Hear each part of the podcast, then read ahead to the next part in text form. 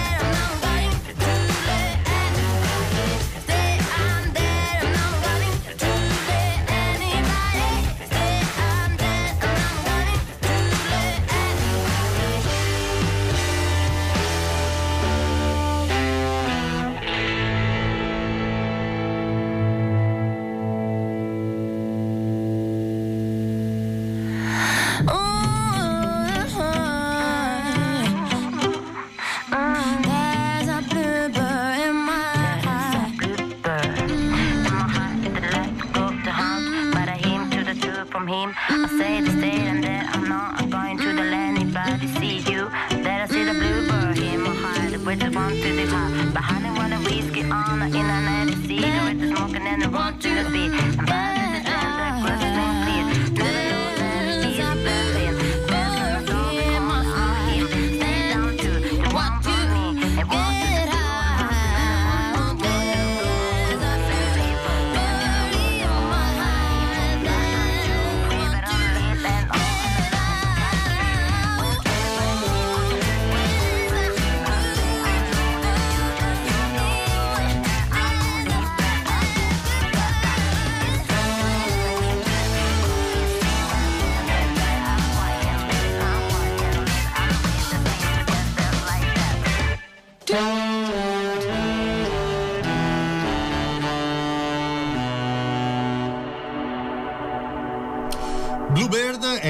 Primo singolo che lancia Dynamic Tamburo, il primo EP, il primo lavoro di Duncan Tucano, personaggio che forse non conoscete sotto questo nome, ma probabilmente riconoscete più facilmente col nome di Daniele Catalucci, già storico bassista dei Virginiana Miller. Daniele, sei ancora lì?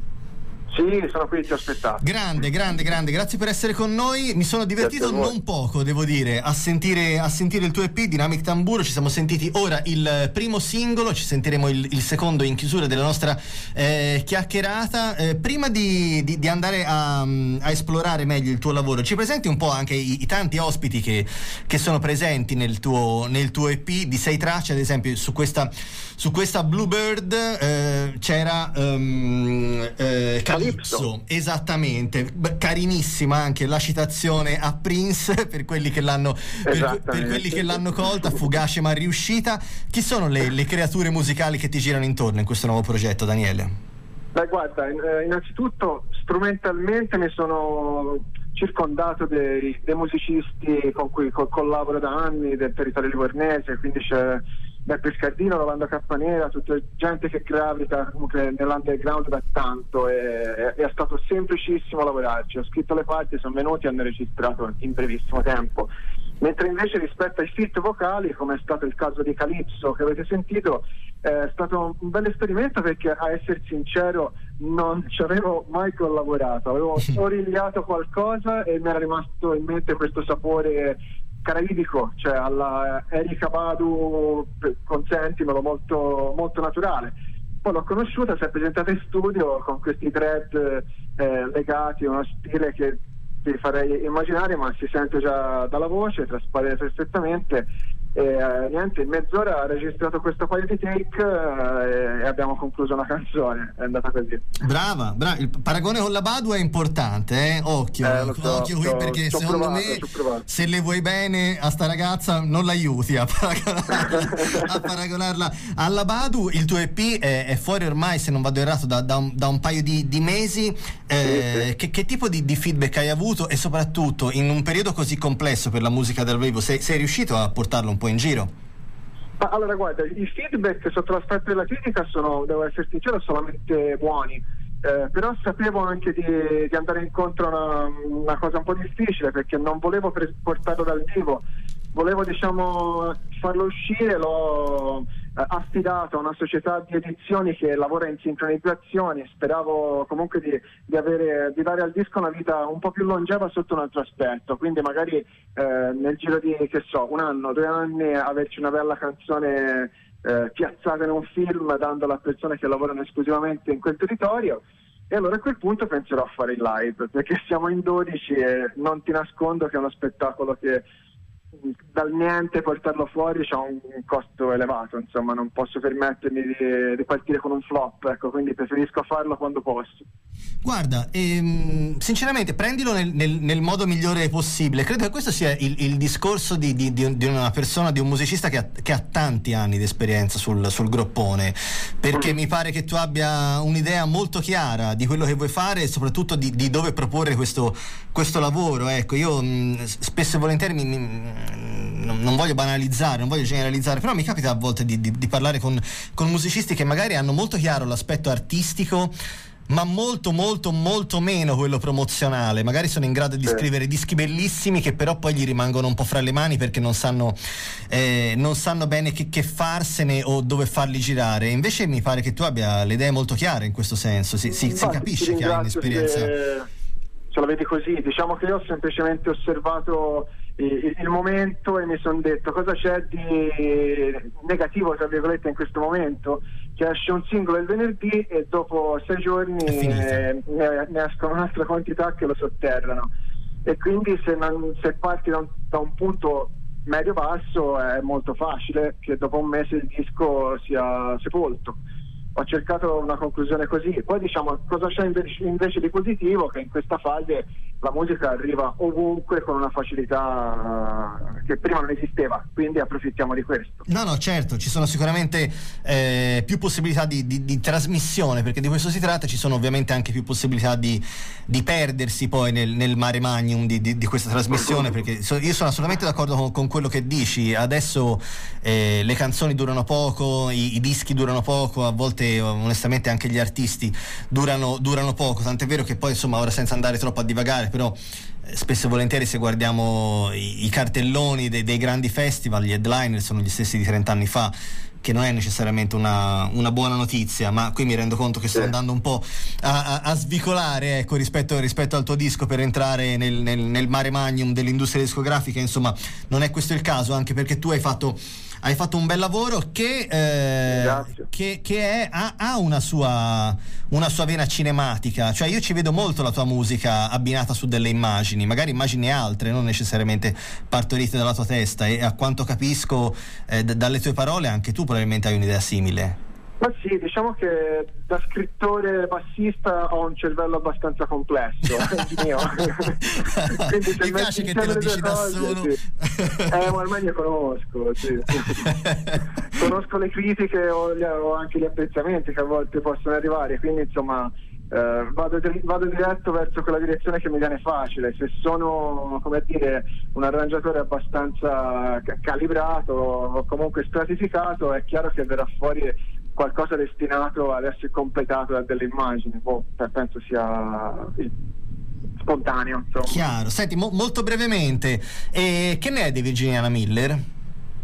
Beh, Virginiana Miller senti, stanno facendo mumble, mumble, mumble, nel senso che stiamo pensando, lavorando, capendo. Comunque siamo vivi, vegeti. È, è, il momento rotellina, quello dove la, la rotellina gira, sì, però non. Sì, sì, sì, esatto. Ho, esatto. ho capito.